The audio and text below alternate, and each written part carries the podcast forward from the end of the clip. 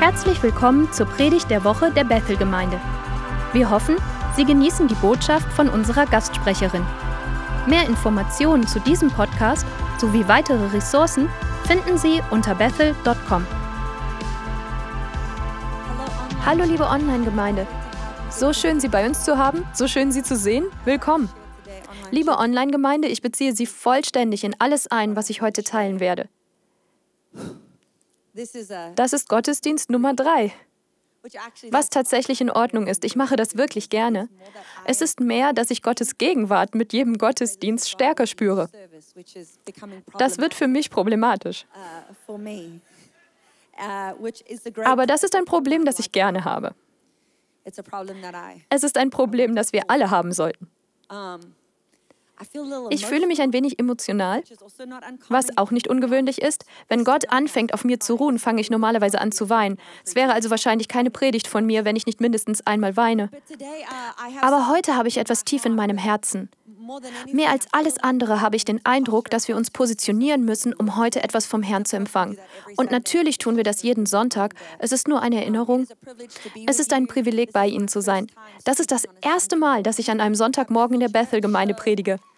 Also vielen Dank.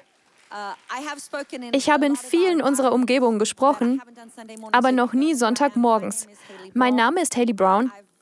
Ich habe in verschiedenen Bereichen unserer Bibelschule BSSM gedient, von Pastorin einer Erweckungsgruppe zur Leitung und Pionierarbeit unserer Online-Schule und jetzt die Leitung unseres dritten Bibelschuljahrs. Ich bin seit 14 Jahren hier. Das ist eine lange Zeit. In Bethel rechnen wir in Hundejahren. Sie müssen es also vervielfachen? Ich bin seit 14 Jahren hier und es ist das größte Privileg, heute bei Ihnen zu sein. Ich hätte meine gesamten Ersparnisse aufgegeben, nur um hinten in diesem Raum zu sitzen, geschweige denn hier zu stehen. Genau wie so viele von Ihnen, die hierher gekommen sind, weil etwas in Ihnen wusste, dass es ein Feuer gibt, das Sie tragen müssen. Etwas in Ihnen brannte.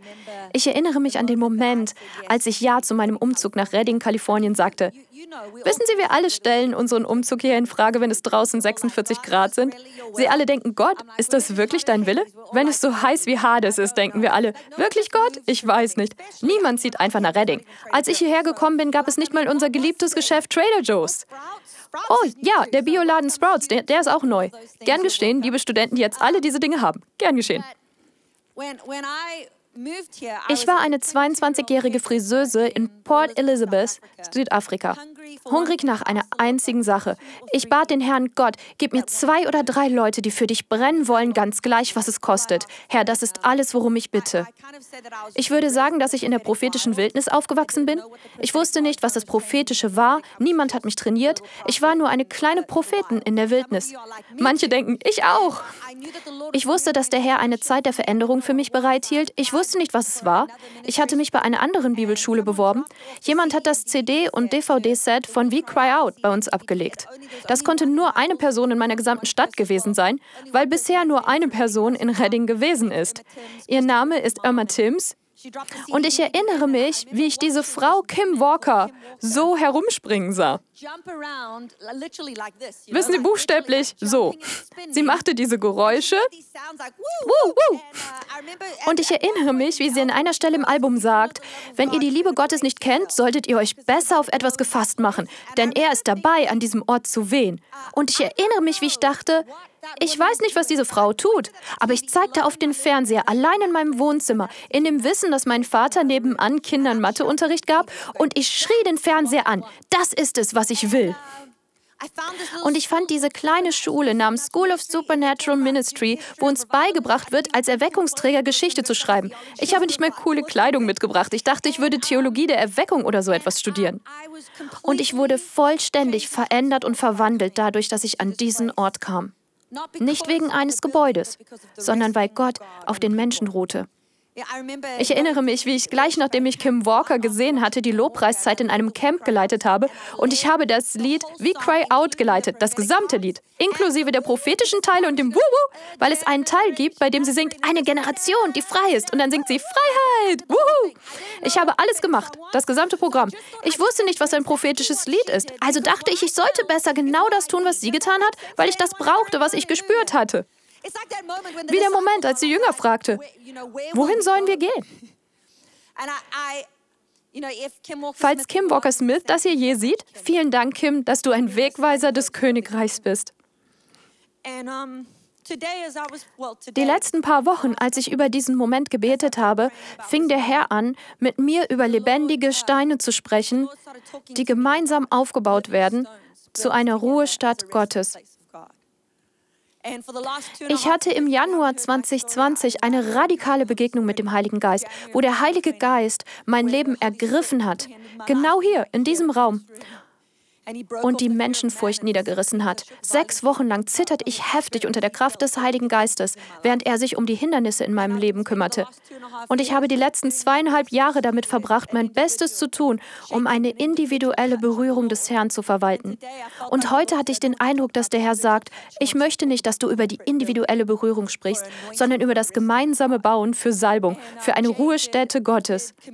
Als Jay heute Morgen das Abendmahl geleitet hat, begann sich alles zusammen zusammenzufügen. Ich weiß nicht, ob Sie das auch erleben. Manchmal ist es beinahe so, als ob Sie Puzzleteile erhalten und dann beginnen sich die Dinge zusammenzufügen.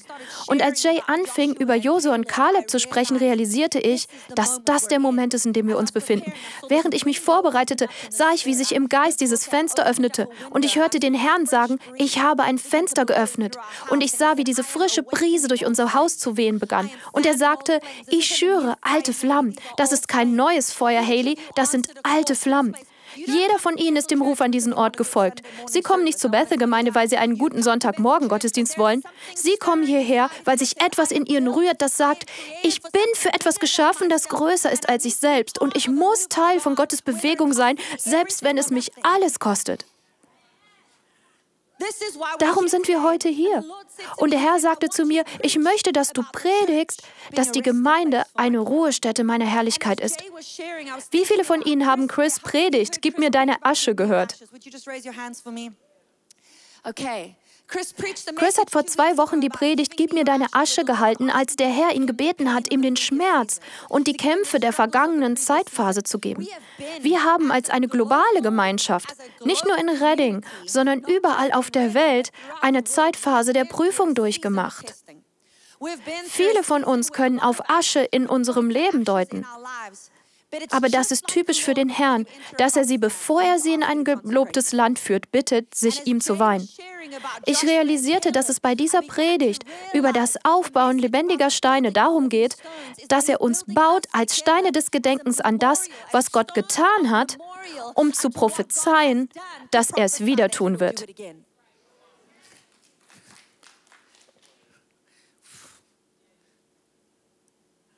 Wir werden aufgebaut als lebendige Steine, als Wegweiser für eine Welt, die nach einem Königreich schreit, von dem sie nichts wissen.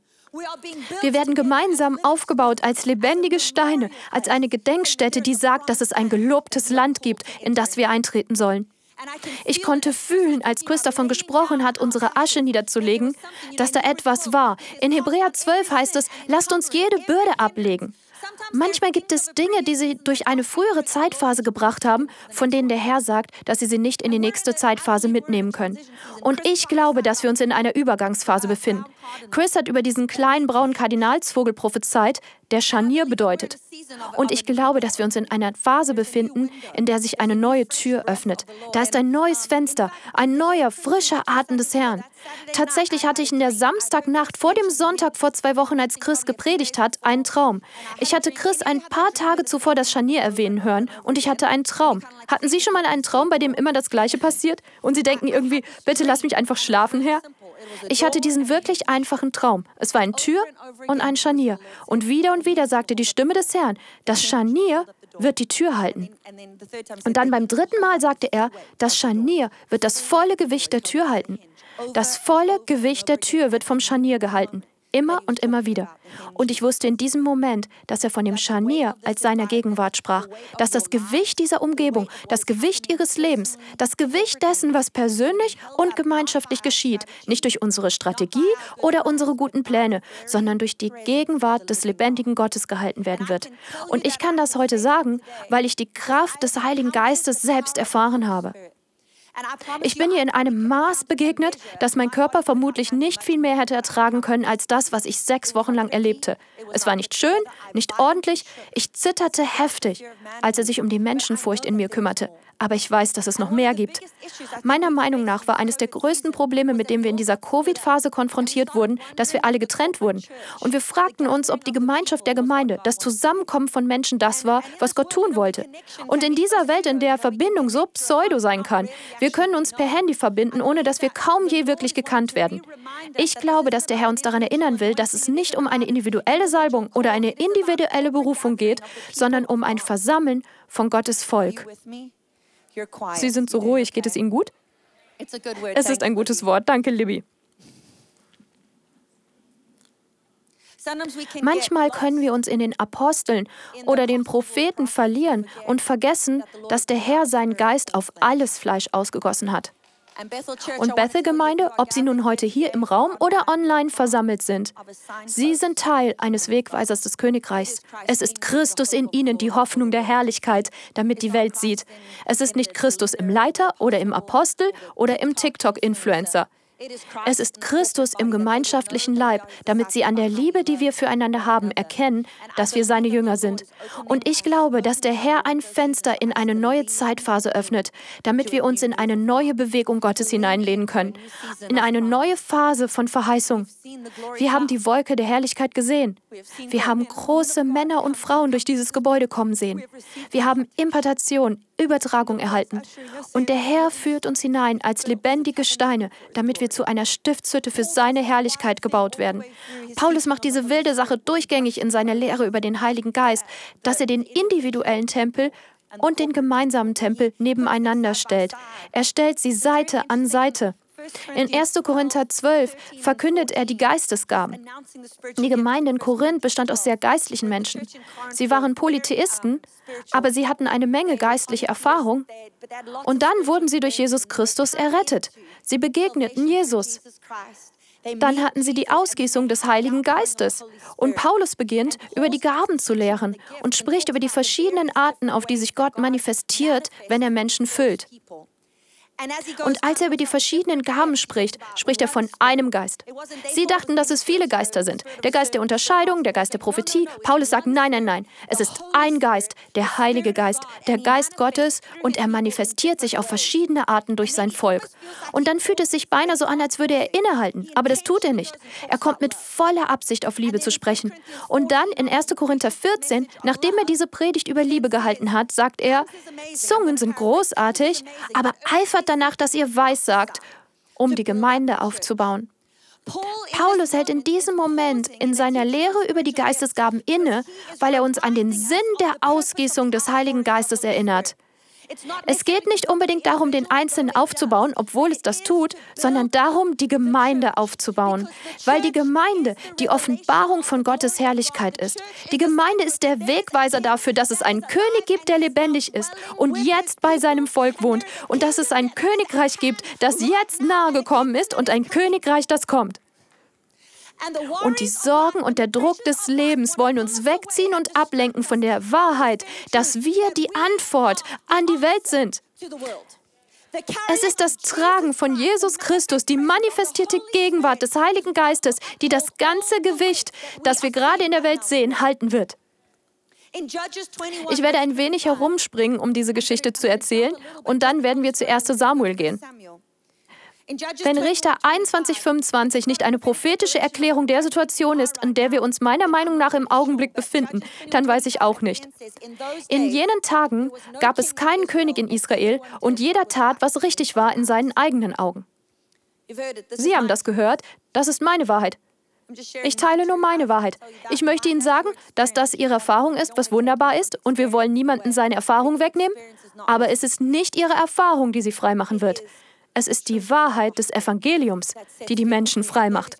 Und es gibt eine Frage in der Welt da draußen, und zwar, ob es einen König gibt, der heute noch lebt. Gibt es einen König Jesus, der lebt? Keine Geschichte, kein Moment, kein Zeitpunkt in der Geschichte. Er ist kein Prophet, er ist das Lamm, das geschlachtet worden ist. Und er hat sich in unserer Mitte positioniert, um das Haus Gottes und die Pforte des Himmels zu sein. In Richter 25 gibt es diese Erklärung, mit der dieses Buch endet, dass jeder tat, was recht war in seinen Augen. Direkt darauf folgt 1 Samuel. In 1 Samuel spricht Gott Elis Söhne an. Er spricht das Priestertum an. Und er sagt, dass die Söhne Elis den Dienst des Priestertums vergessen haben. Aber in 1 Samuel 2,35 sagt er, ich aber werde mir einen Priester erwecken, der wird tun, was in meinem Herzen und in meiner Seele ist.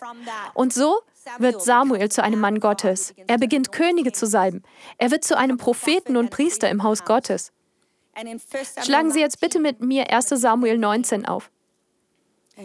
Danke, Heiliger Geist. In 1 Samuel 19 sehen wir die Funktion einer Versammlung von Menschen, um Gottes Gegenwart zu beherbergen. Das ist die allererste Schule der Propheten, die zu Samuels Zeiten geboren wurde.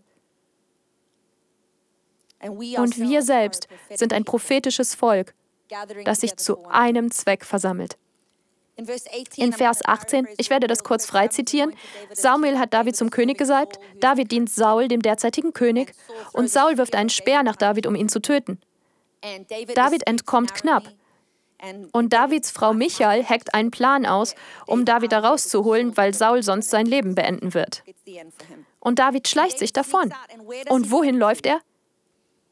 Er läuft zu dem Mann, der ihm das Wort des Herrn gegeben hat.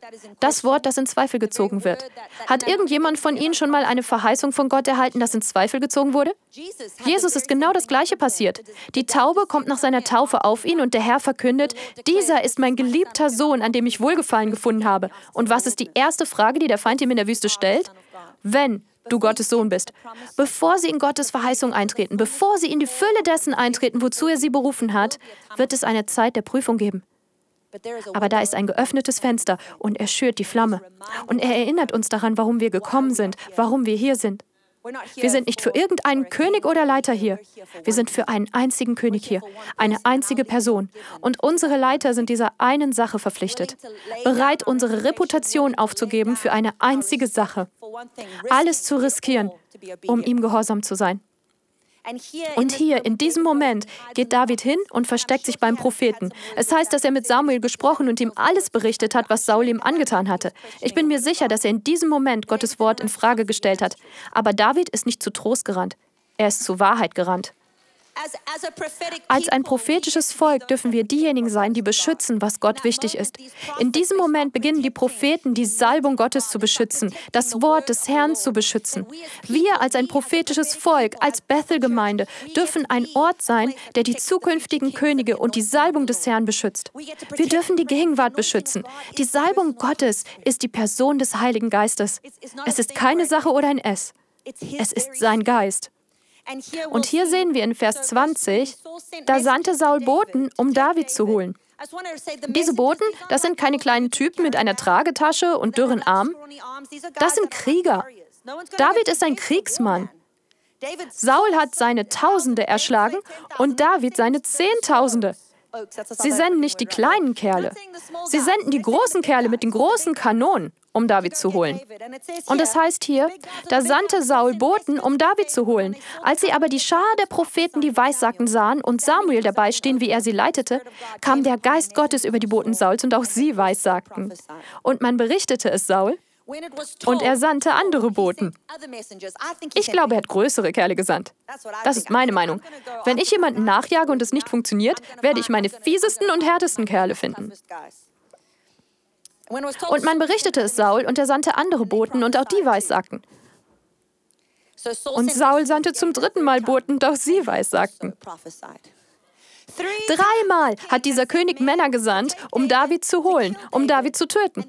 Und sie sind vom Geist Gottes überwältigt worden. Das ist nicht mal im Ruhen des Heiligen Geistes. Das passiert, wenn der Heilige Geist auf Individuen ruht. Etwas geschieht in einer Zeit des alten Bundes, das einen Moment des neuen Bundes prophezeit. Dann gab er auf. Er hatte genug von seinen Jungs und dachte, ich werde selber gehen. Da ging auch er nach Rama und kam an die große Zisterne, die in Sehu ist. Und er fragte, wo sind Samuel und David? Man antwortete ihm, siehe in Najot in Rama. Und er ging von dort nach Najot in Rama.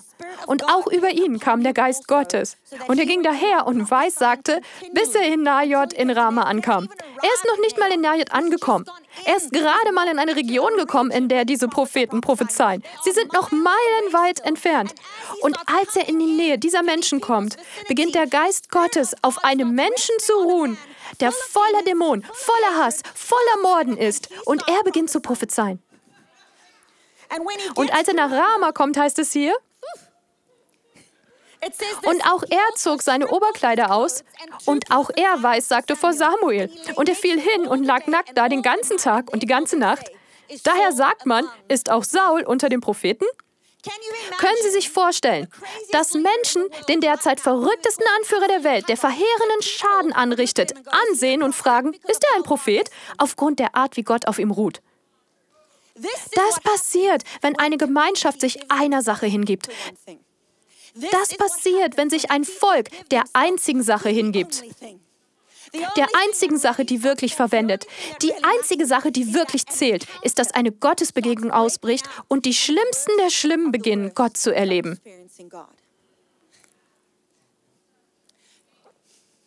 Bethel-Gemeinde, der Heilige Geist schürt die Flamme. Der Heilige Geist schürt die Flamme des Hungers, des Verlangens und reißt die Begrenzungen ab, die sagen, das kannst nicht du sein. Aus welchem Grund auch immer sie denken, dass dem so ist. Und er sagt, ich habe dich hierher gerufen, gerade für einen Zeitpunkt wie diesen. Vor dir liegt ein Land der Verheißung. Und er bereitet uns gerade jetzt vor. Er fügt uns zusammen als Gedenksteine. Gehen wir zu 1. Petrus 2,9.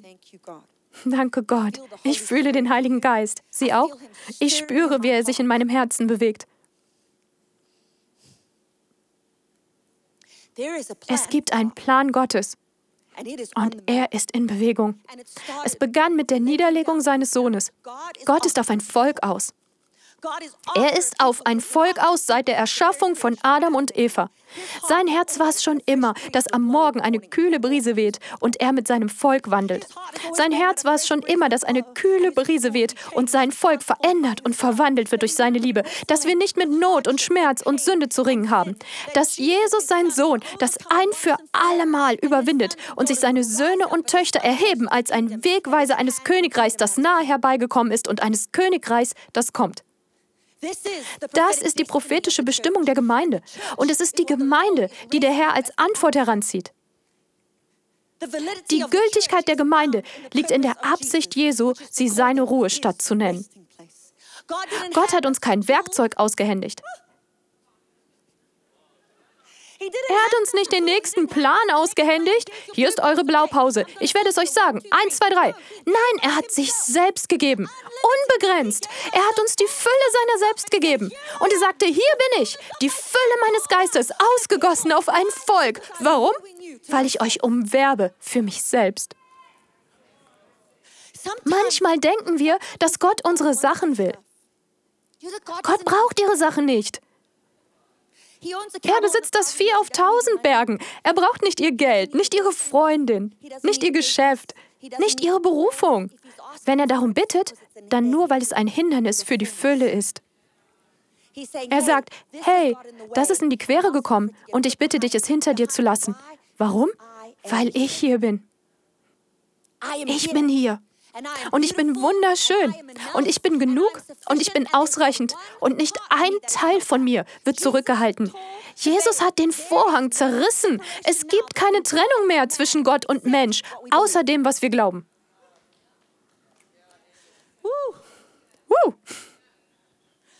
Ich bin Feuer und Flamme. Wissen Sie warum? Weil mein Leben verändert worden ist. Ich, voller Menschenfurcht mit Gott ringend, mit Gott debattierend. Jedes Mal, wenn ich aufgestanden bin, um zu sprechen oder zu teilen, weil ich Angst vor ihrer Meinung hatte. Ein Leben in ständigem Opfer zu führen, das Gefühl zu haben, ich gebe es ab, ich versuche mein Bestes, aber mein Bestes ist nie gut genug. Und dann sagte Gott, gib mir deinen Schild der Menschenfurcht. Durch Michael Kulianus, der über mir auf einer Open Heaven Konferenz prophezeit hat. Ich lag an dem Tag auf dem Boden, nachdem er über mir prophezeit hatte, und ich sagte, Gott, ich habe keine Ahnung, wie du das tun wirst, weil ich diesen Kampf 29 Jahre lang geführt habe. Aber wenn du es sagst, muss es Gnade dafür geben. Und täglich, während ich das zum Herrn sagte, brachte ich mich selbst. Gott, mach mich zu. Und ich glaube, dass Gott ihnen begegnen will. Nicht nur für einen individuellen Moment, sondern weil er uns zusammenfügt als einen gemeinsamen Leib, einzigartig, mit verschiedenen Gaben, aber wunderschöne, lebendige Steine als eine Erinnerung an das, was passiert ist und was kommen wird. Er prophezeit gerade jetzt. Er prophezeit gerade jetzt über sie. Es ist eine neue Zeitphase, Bethel-Gemeinde. Es ist eine neue Zeitphase. Da ist ein Scharnier. Da ist ein Türeingang der Gelegenheit. Und ich glaube, dass wenn wir uns hineinlehnen können, wir etwas Größeres sehen werden, als wir uns je erträumt, erdacht oder vorgestellt hätten. Die frühere Herrlichkeit ist kein Vergleich zu dem, was kommen wird. Aber er bittet um ein hingegebenes Volk. Er bittet. Er bittet.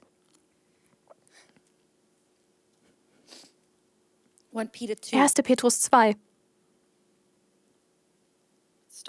Beginnen wir mit Vers 5. Also Lasst euch auch selbst als lebendige Steine aufbauen, als ein geistliches Haus, ein heiliges Priestertum, um geistliche Opfer darzubringen, Gott hochwillkommen durch Jesus Christus.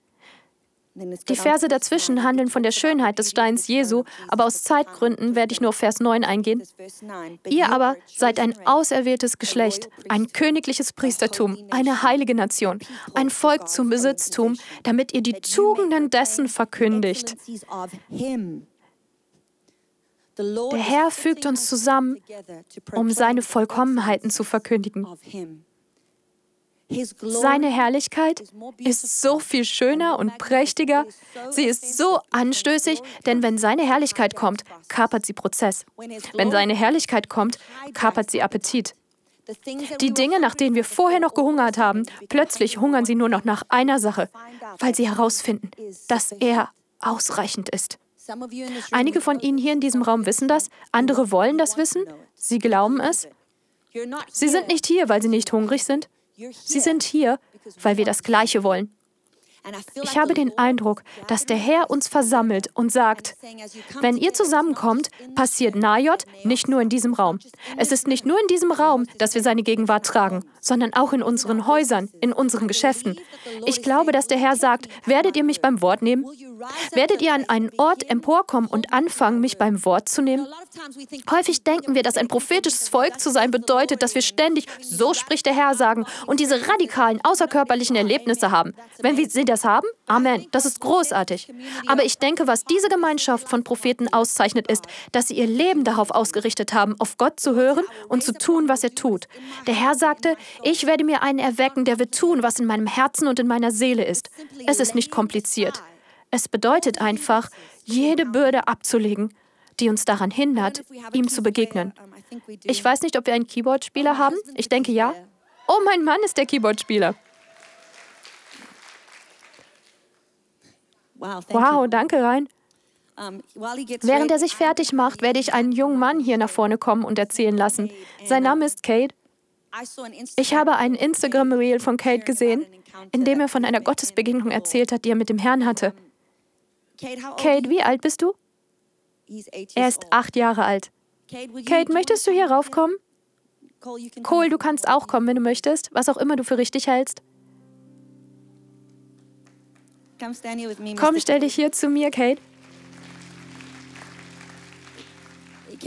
Kannst du uns einfach erzählen, was Gott in dieser Zeit in deinem Herzen tut? Uh, ich habe einfach den Eindruck, dass er seine Gegenwart mehr öffnet. Du hast gesagt, dass es sich anfühlt, als würdest du Gott auf eine neue Weise kennenlernen. Könntest du uns ein bisschen darüber erzählen, wie du Gott vorher gekannt hast und wie du ihn jetzt kennenlernst? Also vorher, ich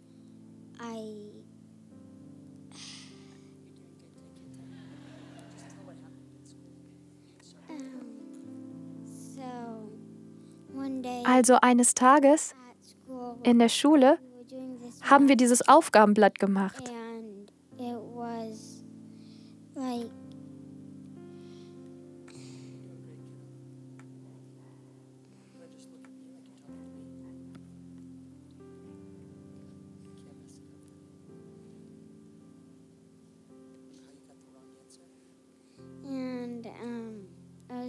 Es ist so, man bei einem Basketballspiel die Punkte zählt, die man auf einer Anzeigetafel mitzählt. Oder so, wie man Gott immer weiter bittet. Ich habe eine Punktetafel gemacht und meine Lehrerin hat sie mit uns korrigiert. Und dann, als sie die Papiere korrigiert hat, wollte ich es ändern.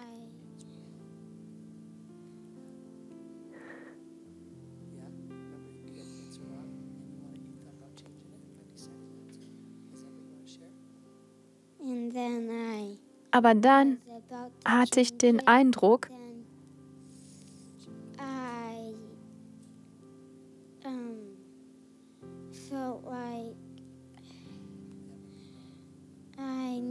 ich wusste, dass das falsch ist. Und dann in der Kapelle hat er über ein reines Herz gesprochen. Und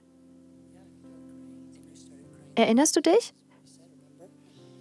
Erinnerst du dich? Du hast gesagt, dass du in der Kapelle angefangen hast, glückliche Tränen zu weinen. Warum hast du in der Kapelle glückliche Tränen geweint, als sie über ein reines Herz gesprochen haben? Weil ich den Eindruck hatte, dass ich es habe? Das war Jesus, der dir gezeigt hat, dass du ein reines Herz hast, richtig? Und dann am nächsten Tag hast du dir einen Film angesehen. Ich war nicht dabei, aber mit Mama. Und am Ende des Films hast du angefangen, glückliche Tränen zu weinen. Und dann konntest du irgendwie eine ganze Weile lang nicht mehr aufhören, richtig? Wie kommt es, dass du an dem Tag nicht aufhören konntest, glückliche Tränen zu weinen? Ich weiß nicht. Weißt du noch, was du gesagt hast? Und was du nach dem Film bei uns zu Hause gemacht hast? Ich bin in den Garten gegangen und habe mir Lobpreismusik angehört. Ja, wie kommt das? Warum hast du das gemacht? Ich weiß nicht. Erinnerst du dich, was Gott dir gesagt hat? Was du auf Mamas Instagram geteilt hast, was Gott dir gezeigt hat? Du machst das großartig. Er hat dir gezeigt, dass es ihn wirklich gibt. Und du baust eine neue Beziehung zu ihm auf. Stimmt das? Mhm. Und was war die Reaktion in deinem Herz? Was hast du immer wieder gesagt? Danke. Warum hast du Danke gesagt?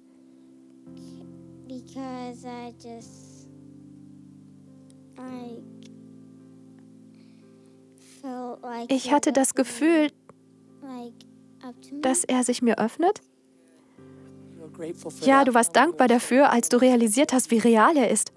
Aber du hast etwas gesagt, das mir so gefallen hat, dass du früher von Gott wusstest, ihn aber nicht gekannt hast. Und dass du das Gefühl hast, dass du ihn jetzt kennst. Und die letzten paar Tage haben dir das gezeigt. Stimmt das? Ja. So gut. Können wir Kane einen Applaus geben? Das hast du so gut gemacht. So gut.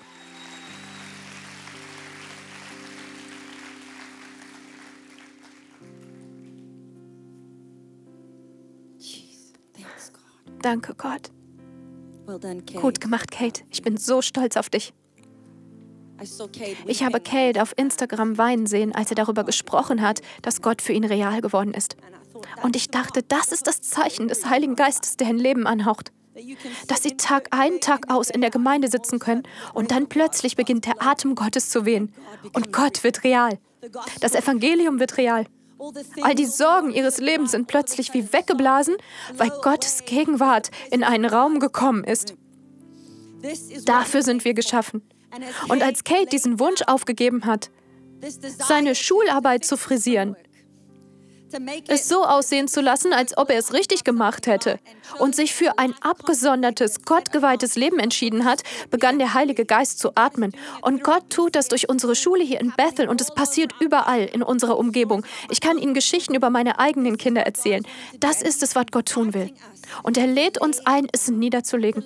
Unseren Anschein von Erfolg unseren Anschein, alles im Griff zu haben, es niederzulegen und zu sagen, Gott, ich brauche dich. Wir brauchen dich. Wir sind lebendige Steine. Wir sind eine Stiftshütte gebaut, um deine Herrlichkeit zu beherbergen.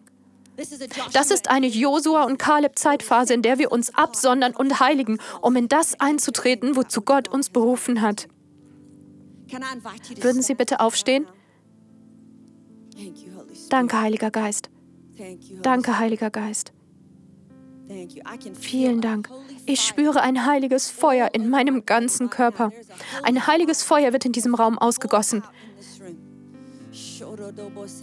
Ich habe den Eindruck, dass es heute darum geht, wieder zu sagen, wer wir hier in der Bethel-Gemeinde sind, um uns zu erinnern, warum wir hierher gekommen sind, uns daran zu erinnern, wie Gott uns an diesen Ort gerufen hat und zu sagen, ich werde ein Teil dieser Bewegung Gottes sein. Ich werde zu einem lebendigen Stein werden, geformt zu seiner Herrlichkeit.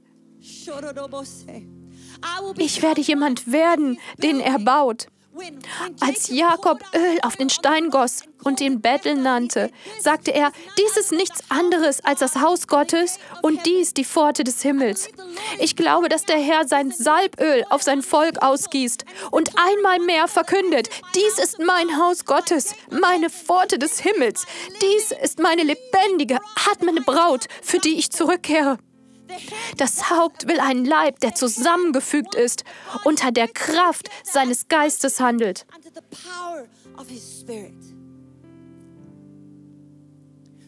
Würden Sie bitte Ihre Hände vor sich ausstrecken und einfach beginnen, den Herrn willkommen zu heißen?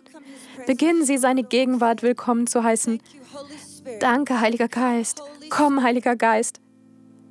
Gott, würdest du den Wind deines Geistes kommen und an diesem Ort wehen lassen? Gott und die Menschen, die ihre Asche gegeben haben, ich habe den Eindruck, dass es heute noch mehr von ihnen sind, die Dinge haben, die sie vor dem Herrn niederlegen müssen. Vielleicht müssen sie nach vorne zum Altar kommen und sich selbst wieder niederlegen. Vielleicht sind ihnen die Sorgen und Spannung des Lebens in die Quere gekommen und sie haben den Eindruck, ich muss nach vorne kommen und mich Gott weihen. Der Altar steht ihnen gerade jetzt zur Verfügung. Danke, Gott. Danke, Heiliger Geist. Menschenfurcht bricht heute von Leben herunter. Ich sehe Menschenfurcht, Unsicherheit, Dinge, die sie einfach vor den Herrn bringen und sagen, Gott, ich übergebe das deiner Gegenwart her. Die Furcht, nicht genug zu sein. Die Furcht, unzulänglich zu sein. Der Herr sucht nicht nach Hinlänglichkeit, sondern nach Verfügbarkeit. Er sucht nach einem Volk, das sagt, zähl mich dazu, zähl mich zum Leib Christi, zähl mich zur Braut. Heiliger Geist, ich bitte gerade jetzt um eine neue Welle, eine frische Salbung. Beginnen Sie, den Heiligen Geist einzuladen. Für manche von Ihnen ist es ein Wind, der beginnt, die Flamme in Ihrem Herzen zu schüren. Manche von Ihnen haben Träume und Wünsche aufgegeben aus Enttäuschung. Und der Herr sagt, bring es mir. Bring mir die Enttäuschung der letzten Zeitphase. Auferstehungsleben ist dabei zu kommen. Ich sehe Ehen, die kalt geworden sind. Das Auferstehungsleben des Herrn kommt, um sie wieder anzuhauchen. Gott, wir erklären als ein Haus, dass wir das Gewicht der Tür nicht halten können. Wir brauchen deine Gegenwart, um das Gewicht von allem zu tragen, was du uns aufgetragen hast, zu bewachen. Wir erklären als ein Haus und als Leiterherr, um in das gelobte Land einzutreten, brauchen wir das Ruhen deiner Gegenwart. Danke Gott dafür, wie du geruht hast und wie du dich bewegt hast. Aber wir bitten um mehr. Sprechen Sie es gerade jetzt aus. Fangen Sie an, es dem Herrn zu sagen. Laden Sie ihn ein.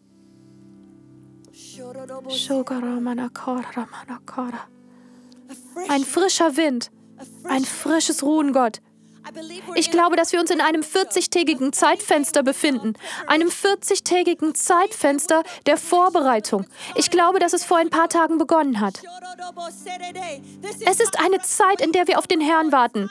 Es ist eine Zeit, in der wir uns in Gebet und Fürbitte bewegen. Zu glauben, dass unsere Gebete Gottes Herz bewegen. Dass unsere Gebete eine Braut aufbauen und gestalten werden. Einige von Ihnen hier in diesem Raum wissen, dass Sie dazu berufen sind, Gemeinde zu bauen, aber Sie haben sich desillusioniert gefühlt. Und der Herr bittet um diese Desillusionierung, weil er Sie bittet, sein Volk zu bauen und wieder anzufangen zu prophezeien, Ihre Mitmenschen aufzubauen. Gott, es tut uns leid, wo wir auf uns selbst gesehen haben, Herr, wo wir auf unsere Hinlänglichkeit gesehen haben. Wir sehen wieder auf deine Hinlänglichkeit, Heiliger Geist. Einige von Ihnen wissen, dass der Herr in ihrem Herzen den Wunsch geweckt hat, Menschen in ihrem Zuhause zu versammeln. Und er schürt in diesem Moment diese Flamme. Er sagt, tu es jetzt. Starte damit. Starte mit dem Gebetstreffen. Starte mit der Anbetungszeit. Weil wir ein Haus sind, das zusammengefügt ist, um seine Herrlichkeit zu beherbergen. Komm, Heiliger Geist. Gott, wir legen gerade jetzt jede Agenda nieder. Jede Agenda, Gott. Und wir setzen dich auf die Agenda. Wir stellen deine Gegenwart an die erste und einzige Stelle. Schür die Flamme. Wow. Schür die Flamme, schür die Flamme. Ich habe den Eindruck, dass einige von Ihnen den Eindruck haben, dass Sie Ihre Hände hochheben müssen. Heben Sie Ihre Hände. Das ist ein frischer Wind. Schür die Flamme, Heiliger Geist. Schüre sie. Fülle, fülle dieses Haus, Gott. Fülle jedes einzelne Zuhause. Fülle jeden lebendigen Stein, Gott. Fülle sie mit deiner Herrlichkeit. Eine neue Bewegung deines Heiligen Geistes. Der Herr sagt, blickt nicht zur alten Bewegung, sondern seht, seht, am Horizont ist eine Wolke, so klein wie die Hand eines Mannes. Fangt an, den Regen zu prophezeien. Prophezeit den kommenden Regen, den Regen des Geistes. Es ist Zeit zu prophezeien. Es ist Zeit, das Kreuz zu prophezeien. Es ist Zeit, in die Not einer Generation, die Fülle einer Gottesbegegnung zu prophezeien.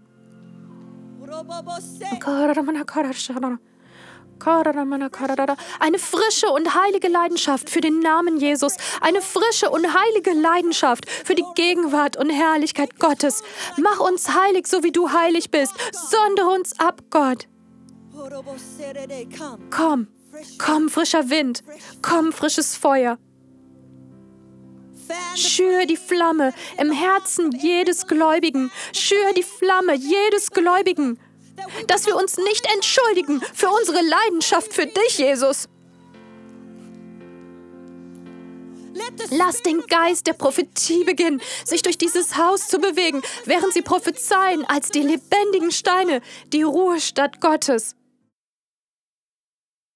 Das Evangelium von Jesus Christus ist die gute Nachricht. Es ist die Tatsache, dass Jesus unseren Platz bei der Bestrafung von Sünde eingenommen hat, damit wir in seinen Platz des ewigen Lebens eintreten können.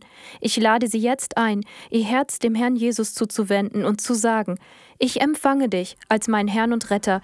Ich wende mich von jedem Bereich meines Lebens ab, der dich nicht ehrt, und ich lebe bewusst mit dem Ziel, dir zu dienen, dich zu ehren, zu feiern, wer du bist, als mein Herr, mein Retter.